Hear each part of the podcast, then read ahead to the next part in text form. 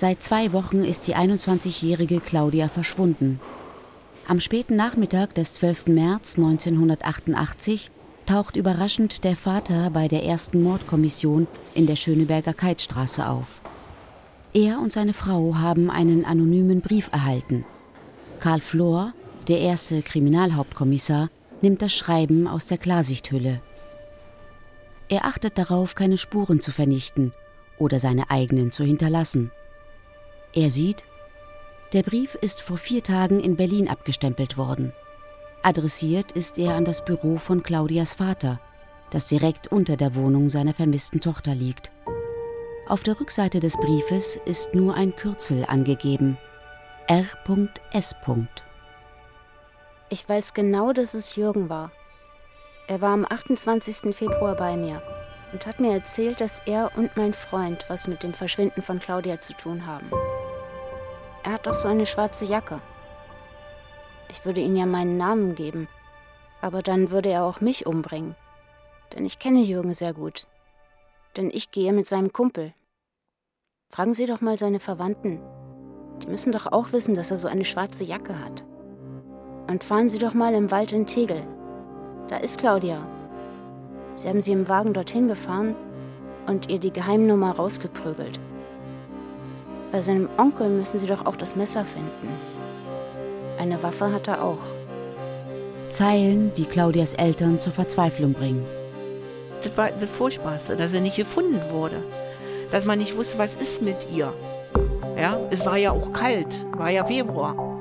Jetzt hat man sich vorgestellt, es ist ihr an einem Baum gefesselt, in der Kälte. Das sind ja Vorstellungen für eine Mutter, das ist unvorstellbar. Wo ist sie? Ja? Finden Sie mein Kind. Mord verjährt nicht. Try to clean up the hazy window that got steamed up.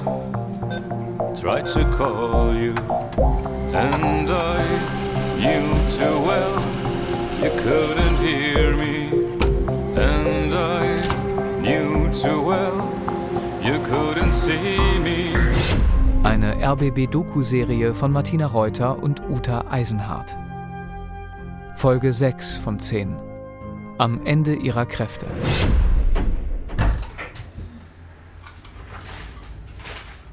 Seit zwei Wochen kein Lebenszeichen von Claudia.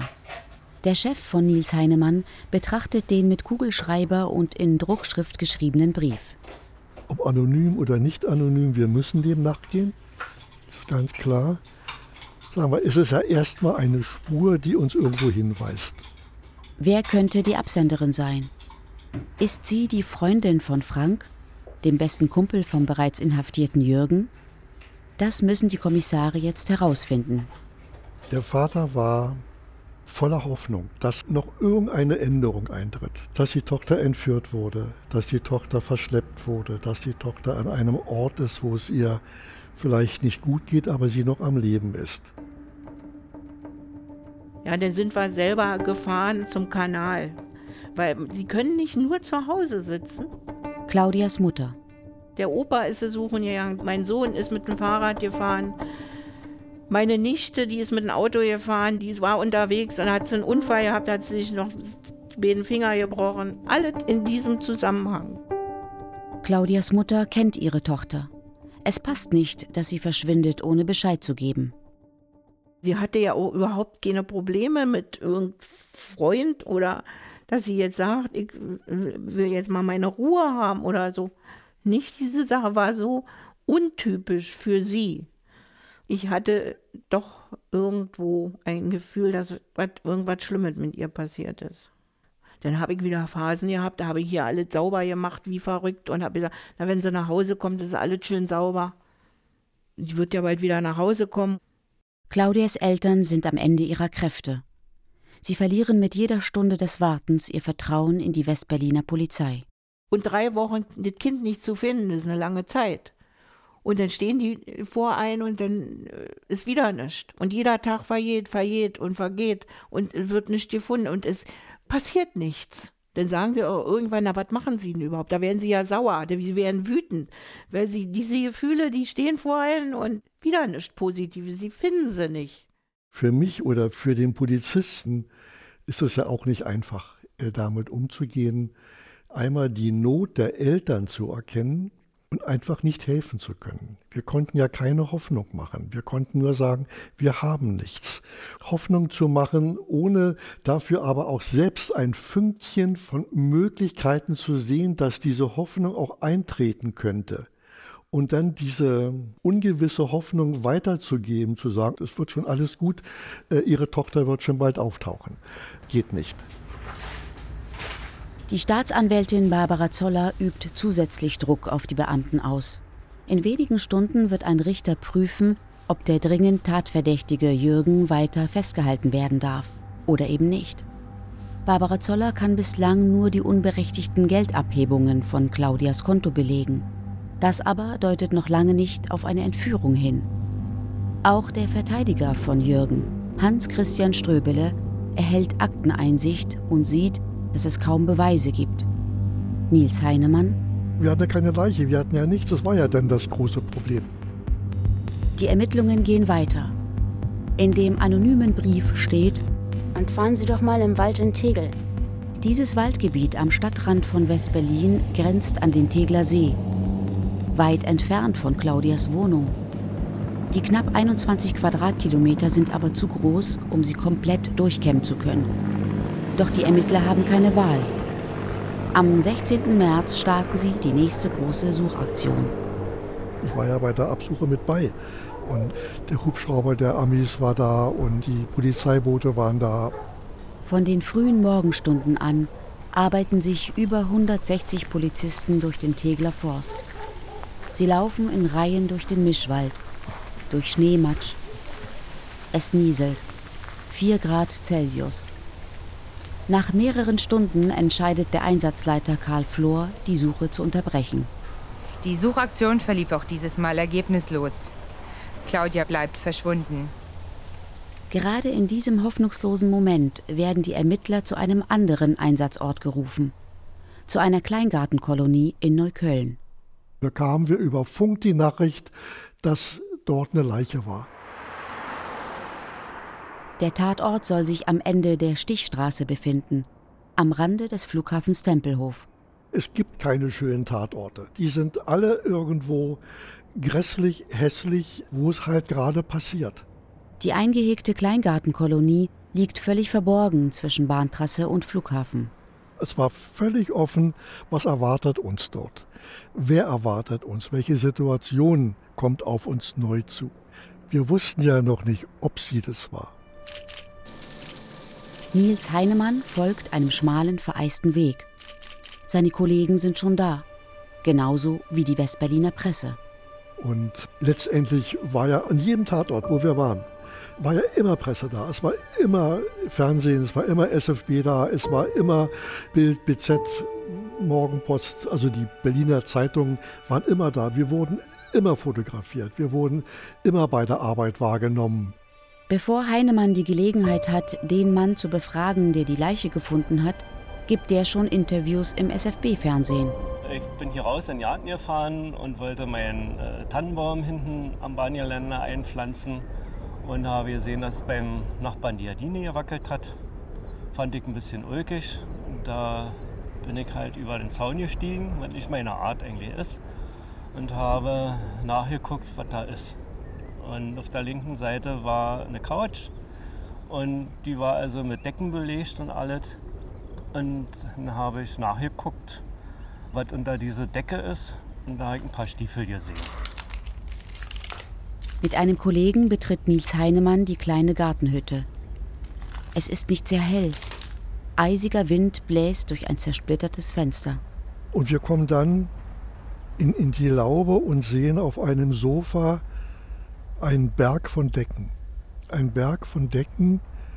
Ich bin da rangegangen und habe diese Decken weggenommen, Schicht für Schicht, und sah dann als erstes das Gesicht von Claudia. Ja, eine Situation, wo man erstmal selbst die Luft anhält. Es ist klar bedrückend, eine Leiche vorzufinden, im Bewusstsein, dass die Eltern immer noch hofften. Heinemann erkennt den weißen Strickpullover, den ihre Eltern und ihr bester Freund Lothar beschrieben haben. Genauso den Mantel mit dem Fischgrätmuster, den sie immer getragen hat. Das ist genau diese Person, die ich vorher von Bildern die Wohnung kannte, also quasi ihre Intimsphäre kannte. Kannte alles. Dann doch tot vorfand. War bedrückend. Das ist, ist eine ganz komische Situation, als ob der Kopf mit einmal zu ist. Wie so ein Druck, der sich auf den Kopf ausprägt. Oder man ist ja keine Maschine. Also für uns war, da ist sie.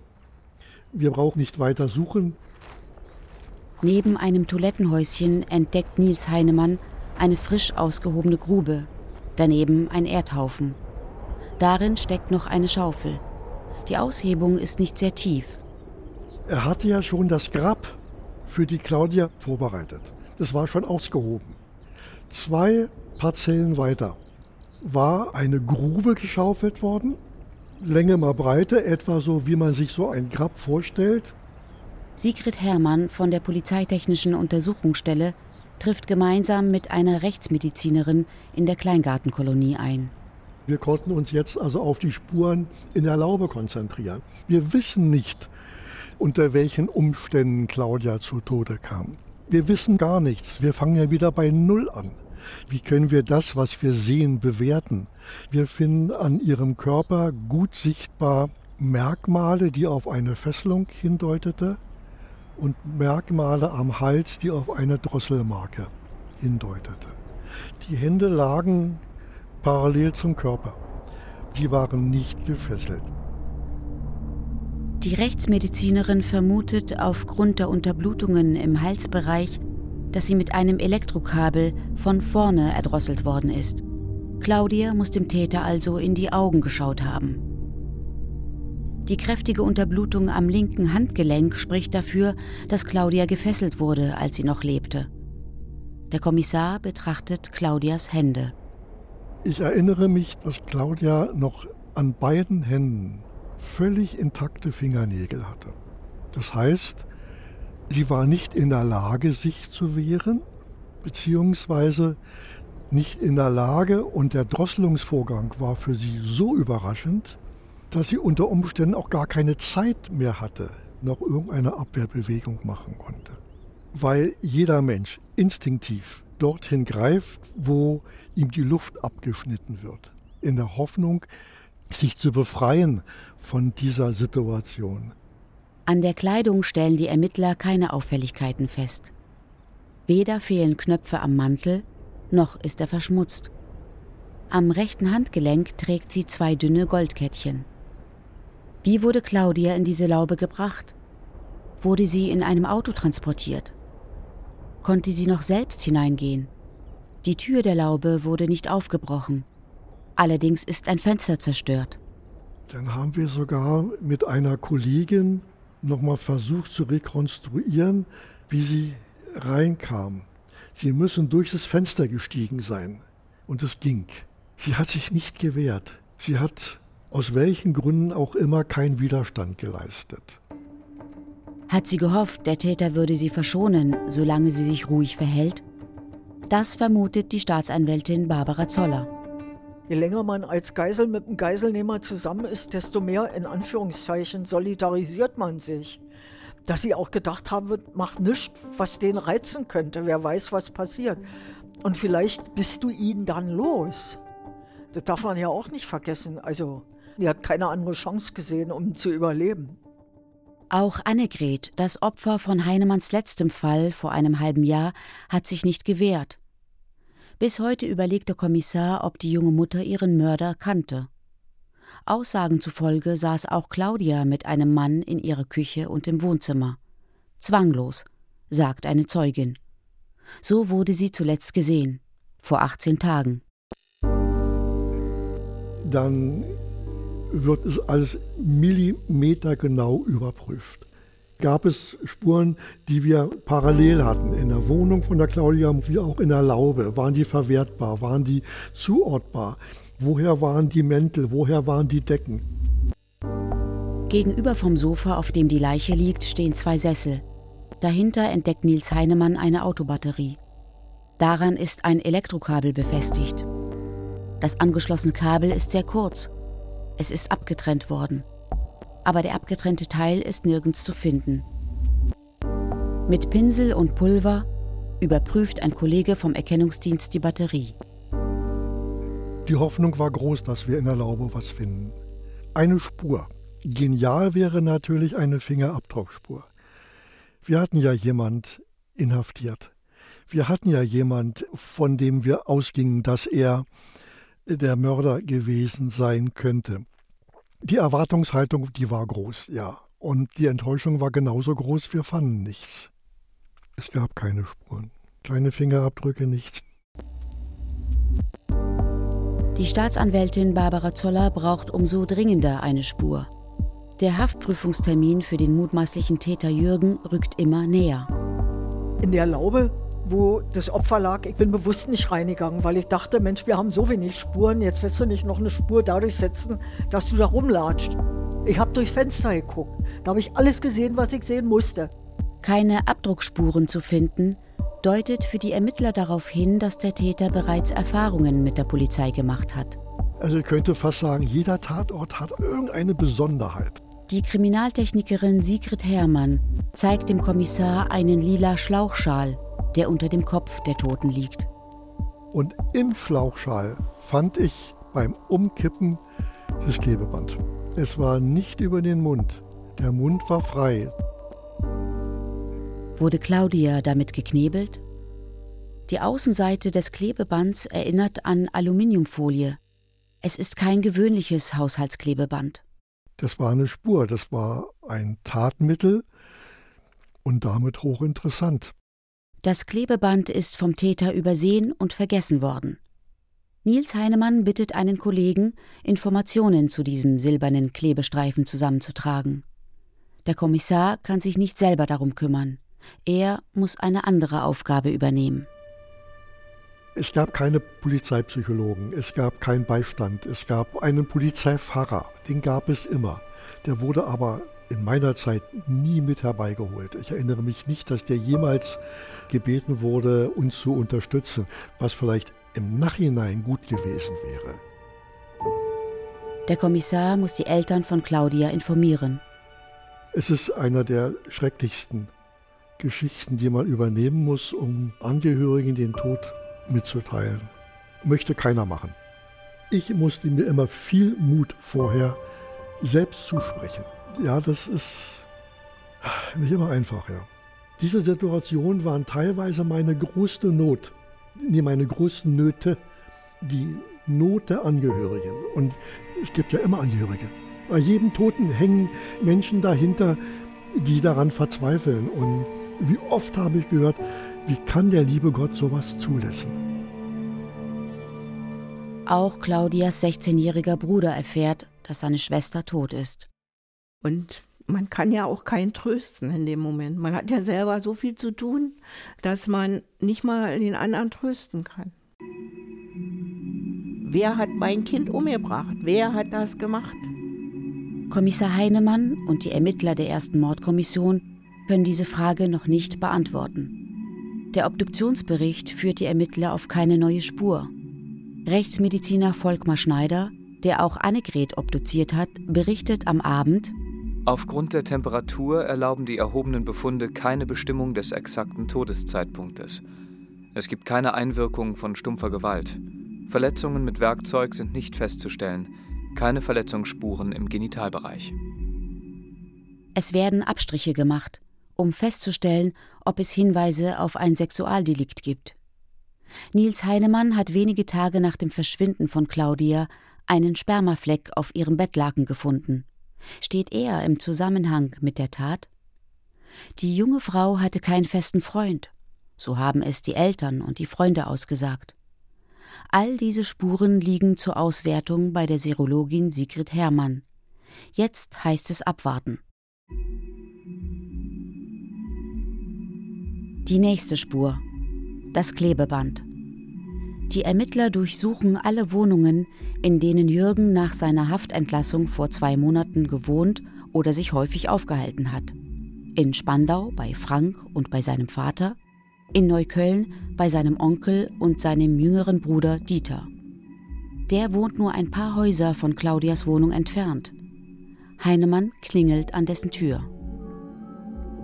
Und baten dann darum, ob wir auch seine Wohnung unabhängig jetzt von den Sachen seines Bruders durchsuchen dürften. Wir hatten ja keinen Beschluss gehabt. Er musste es uns freiwillig gestatten, was er auch gemacht hat. Und wir sahen eine Fernsehantenne. Und diese Antenne war mit einem Klebeband befestigt. Das war für uns, ja, das ist ja wie, wie ein Sechser im Lotto. Und hatten mit einmal etwas, wo wir neu hinterhaken konnten. Das Klebeband sieht auf den ersten Blick genauso aus wie das in der Laube. Auf die Frage, äh, wo denn der Rest von diesem Klebeband sei, zeigte er uns dieses Klebeband im Schuhschrank. Er gestattete uns, dass wir diese beiden Teile auf freiwilliger Basis mitnehmen durften. Der Bruder erzählte uns, dass er dieses Klebeband von einer Baustelle mitgenommen hatte. Die Ermittler bitten den Bruder, mit zur Dienststelle zu kommen. Sie haben Fragen an ihn. Können Sie mir etwas über die Herkunft des Klebebandes sagen? Dieter? Das habe ich mal bekommen, als ich geackert habe auf einer Rüstung. Das war von der Baufirma gewesen. Es lag in einem Container. Hatte es einen bestimmten Grund, dass Sie dieses Klebeband mitgenommen haben? Nee, Klebeband kann man ja immer mal gebrauchen. Zum Isolieren und so. Haben Sie von dem Klebeband schon etwas verwendet? Ja, ich habe meine Antenne damit geklebt. Dann habe ich es mal um ein Messer geklebt, das ich immer zur Arbeit mitgenommen habe. Und ich habe mal eine Naht an meiner Jacke damit geklebt. Hat Ihr Bruder auch mal was von der Rolle genommen? Keine Ahnung. Den Ermittlern fällt die Ähnlichkeit von Dieter zu seinem Bruder Jürgen auf. Aber die Ähnlichkeit wurde damals von allen festgestellt. Und ich meine, dass beide Brüder so Geheimratsecken hatten, die fast übereinstimmen konnten. Die Ermittler möchten wissen, ob Dieter mit seinem Bruder Jürgen über die veröffentlichten Bilder aus der Bank gesprochen habe. Wir haben uns über die Sache unterhalten, über Claudia. Er meinte zu mir, er war es nicht. Er hat damit überhaupt nichts zu tun. Wir haben uns noch über die Bilder unterhalten, die in der Abendschau und in der Zeitung waren. Die Ähnlichkeit ist verblüffend. Aber mit der Ähnlichkeit könnte ich das genauso sein, denn wir sehen uns ja ziemlich ähnlich. Hat Dieter mit der Entführung und Ermordung von Claudia etwas zu tun? Naheliegend. Die Brüder seid nicht immer freundschaftlich verbunden, aber doch familiär verbunden, haben zusammen gewohnt, haben eine ähnliche kriminelle Erfahrung, haben wir hier möglicherweise einen Mittäter. Das Naheliegendste ist logischerweise, wo waren Sie am 27.02.? Was haben Sie gemacht? Das muss so um 13 Uhr gewesen sein. Da bin ich zu einer Freundin gegangen. Bei Susanna war ich dann bis 22 oder 22.30 Uhr, so in dem Dreh. Ich habe den Hund in die Wanne geschmissen, weil der so gestunken hat. Wir haben Videos geguckt ab 19 Uhr und dann später um 22 Uhr habe ich meine Freundin von der Arbeit abgeholt. Sie hat in einer Pizzeria gearbeitet. Sie werden sich wundern, warum ich mich so genau an den 27. Februar erinnere. Das war ein Tag, da habe ich mich so schnell angezogen wie noch nie in meinem Leben. Die Wohnung hat gestunken durch meinen Hund, der hatte Durchfall. Ich musste schnell aus der Wohnung raus. Ich bin geruchsempfindlich. Stimmt Dieters Alibi? Der Kommissar gibt die Kontaktdaten der besagten Susanna an seine Kollegen weiter. Auch sie wohnt in Neukölln. Vielleicht stimmt es ja, dass Jürgen unschuldig und sein Bruder Dieter der gesuchte Täter ist, zumal er in Claudias Nachbarschaft wohnt. Fast eine Woche nach dem Auffinden der Leiche von Claudia bittet der Leiter der ersten Mordkommission Westberlins, Karl Flor, zu einer Sitzung. Auch die Staatsanwältin Barbara Zoller ist anwesend. Bei der Mordkommission war es zum Beispiel üblich, dass man sich abends zusammensetzte, nach Feierabend und dann ein Resümee zog. Jeder ermittelnde Beamte hat für alle anderen mitgeteilt, was habe ich heute ermittelt und wie ist das Ergebnis jeder aus der Mordkommission und ich auch, war immer in dem Verfahren drin, war immer in dem Fall drin. Das Wissen von allen war praktisch identisch. Also jeder wusste gleich viel. Und ich fand das eine ausgesprochen sinnvolle Einrichtung. Das habe ich in der Form eigentlich nie wieder erlebt. Karl Flor hat das serologische Gutachten erhalten. Die Ermittler wissen jetzt, dass tatsächlich Spermaspuren festgestellt wurden. Dadurch ließe sich die Blutgruppe des mutmaßlichen Täters feststellen. Doch die Auswertung wird noch viel mehr Zeit in Anspruch nehmen. Die Kriminalisten und die Staatsanwältin sind genervt. Das war viel Arbeit, ja. Also ich glaube, wir haben an solchen Spuren haben wir immer mehrere Tage gesessen. Rüdiger Lessig arbeitete in den 80er Jahren als Rechtsmediziner in Leipzig. Die Behörden in der DDR haben mit den gleichen Methoden gearbeitet wie ihre Kollegen im Westen. Sigrid Herrmann haben wir nicht befragen können. Aber anhand ihres Untersuchungsberichts kann Rüdiger Lessig das Ergebnis der Blutgruppenbestimmung erklären. Für eine Claudia eine Null. Genau, ja. No? Das heißt, derjenige, der dann Spuren hinterlässt, sollte sich von ihr unterscheiden. Da ist die Chance natürlich mal gering. Ne? Weil Blutgruppe 0 mit die häufigste ist neben A mit knapp 40 Prozent. Jürgen hat die Blutgruppe A. Seine Blutgruppe grenzt sich also klar von der des Opfers ab. Die Untersuchungen von Sigrid Hermann belegen außerdem, auch der Spermafleck aus Claudias Wohnung stammt von einem Mann mit der Blutgruppe A. Das bedeutet, dass Jürgen als Täter nicht ausgeschlossen werden kann. Mehr aber auch nicht. Zur Trauerfeier kamen heute außer den Eltern und Verwandten zahlreiche Freunde, Arbeitskollegen und Neuköllner. So hatten sich fast 200 Trauergäste am Grab von Claudia versammelt. Am Vormittag des 28. März 1988 wird Claudia in Neukölln beerdigt. Wir standen am Grab und da stand die Presse. Und wir haben uns verabschiedet von der Claudia. Alle standen hier und die Presse stand da. Respektvoll wäre gewesen, weiter weg. Es nieselt. Am Himmel sind dunkle Wolken zu sehen. Viele Trauergäste haben eine rosafarbene Gerbera mitgebracht. Das waren Claudias Lieblingsblumen. Sechs Sänger aus dem Chor der Deutschen Oper beginnen den Trauergottesdienst mit so nimm denn meine Hände aus der Matthäus-Passion. Claudia, das war Fröhlichkeit. So beginnt der Pfarrer seine Trauerpredigt. In einer bewegenden Trauerrede erinnerte der Pfarrer an das zwar noch junge, aber dennoch sehr reiche und erfüllte Leben der 21-Jährigen. Der Pfarrer versucht zu trösten. Claudia habe bei Schwierigkeiten auch immer gesagt, ich muss da durch. Als er den Segen spricht, stützt sich Claudias Großmutter auf ihren Mann. Kurze Zeit nach der Beerdigung stirbt Claudias Großvater. Der 79-Jährige hat nach dem Verschwinden seiner Enkelin noch tagelang im Schneeregen nach ihr gesucht. Ihren Tod verkraftet er nicht. Nach sechs Wochen standen wir wieder am Grab. Claudias Mutter versucht, den Verlust ihrer Tochter zu ertragen. Ich bin ja morgens manchmal gar nicht aufgestanden, weil ich wollte nicht mehr aufstehen. Sie haben keine Lust mehr, sie wollen nicht mehr aufstehen, sie wollen auch keine Sonne mehr sehen. Sie sitzen wie in einem Loch und wenn die Sonne scheint, dann sagen, warum scheint denn jetzt die Sonne? Ich will die ja, ja nicht sehen. Aber ich hatte ja einen Sohn, der ist auch nicht aufgestanden. Vier Wochen kam der kaum aus seinem Zimmer raus. In der Justizvollzugsanstalt Moabit. Jürgen Stein sitzt seit mehr als 14 Tagen in Untersuchungshaft. Der Haftprüfungstermin steht unmittelbar bevor. Sein Verteidiger Hans-Christian Ströbele kontrolliert in der Neuköllner Kleingartenkolonie die Ergebnisse der Ermittler.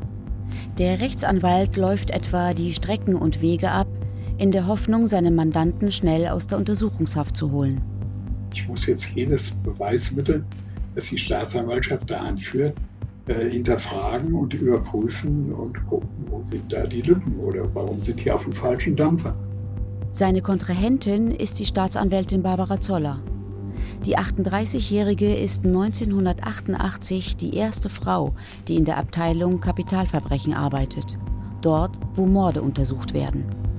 Also da war ich dann doch erfahren genug, um zu sagen, ich lasse mich hier nicht unter Druck setzen. Hier wird ermittelt, denn wer sich unter Druck setzen lässt und dann anfängt hektisch zu werden, der macht Fehler. Und die wollen wir nicht. In dem Fall wollen wir keine Fehler machen. Deswegen wird nicht nur in eine Richtung ermittelt. Ist Jürgens Bruder Dieter möglicherweise der Täter oder zumindest Mittäter? Auch er hat ein Alibi angegeben. Er sei bei seiner Freundin Susanna gewesen. Die aber erscheint nicht bei der Polizei. Wir haben lange Zeit versucht, diese Zeugin zu erreichen. Die bekam auch mehrere schriftliche Vorladungen. Diese Zeugin reagierte einfach nicht. Sie war für uns nicht greifbar. Das heißt, wir mussten nunmehr die Staatsanwaltschaft bitten, diese Zeugin vorzuladen, weil sie ja offensichtlich mit der Polizei nicht reden wollte. Die strenge Aufforderung der Staatsanwältin hilft. Sie vernimmt Susanna höchstpersönlich. Ich wollte wissen, war äh, Dieter wirklich an dem Tag da? Und es ist doch etwas Besonderes, wenn jemand zu einem kommt und sagt, du, ich habe keine Badewanne, aber mein Hund stinkt so, kann ich bitte meinen Hund bei dir baden? Da erinnere ich mich dran, weil das was Besonderes ist. Wissen Sie noch, von wann bis wann Dieter da war? Nee. Na, kam er schon vormittags und blieb bis in die Nacht oder kam er nachmittags oder abends? Weiß ich nicht. Wenn jemand versucht, Ausflüchte zu machen, zurückrudert oder zurückzieht, auf weiß ich nicht. Dann hake ich nach und sag, naja, komm, nachmittags, abends, war den ganzen Tag da, ist dir fürchterlich auf den Senkel gegangen, hat der Hund vielleicht den Durchfall bei dir gekriegt. Da habe ich geschlafen, das weiß ich nicht mehr. Ja, das ist doch logisch, dass man danach fragt. Die bricht da immer mehr zusammen. Ihr ganzes Alibi-Gefüge bricht zusammen. Steht der Fall kurz vor der Aufklärung? Mord verjährt nicht. Eine RBB-Doku-Serie von Martina Reuter und Uta Eisenhardt. Folge 6 von 10. Am Ende ihrer Kräfte. Alle Folgen jetzt in der ARD Audiothek. Es sprachen Miriam Abbas, Bettina Kurt und Henning Nören. Hinweis: Um Persönlichkeitsrechte zu wahren, haben wir einige Namen der ProtagonistInnen verändert. Eine Produktion des Rundfunk Berlin-Brandenburg in Zusammenarbeit mit Studio J 2021. Im Visier. Verbrecherjagd in Berlin und Brandenburg. Ein Podcast von RBB 24. Mit Theresa Sickert und mit Uwe Madel. In Staffel 3 von Im Visier erzählen wir wahre Geschichten von Verbrechen aus Berlin und Brandenburg. Sieben neue Folgen, jede Episode ein anderer spektakulärer Fall. Für uns, wie gesagt, ist es schlimm zu wissen, dass Menschen das wussten, was da passiert und damit lebten sie 18 Jahre, bevor sie damit rausrückten. Und vielleicht besucht ihr heute noch mit jemandem äh, diesen Ort? Des vergrabenen Kopfes, ohne dass natürlich sein Begleiter, seine Begleiterin weiß, dass sie gerade dort stehen, wo ein Kopf vergraben ist. Diese und noch viel mehr Kriminalgeschichten gibt es in unserer neuen Staffel von Im Visier, Verbrecherjagd in Berlin und Brandenburg. Ab sofort immer sonntags in der ARD Audiothek und als Videoformat bei YouTube. Schön, dass Sie bei uns sind, schön, dass Sie uns zuhören.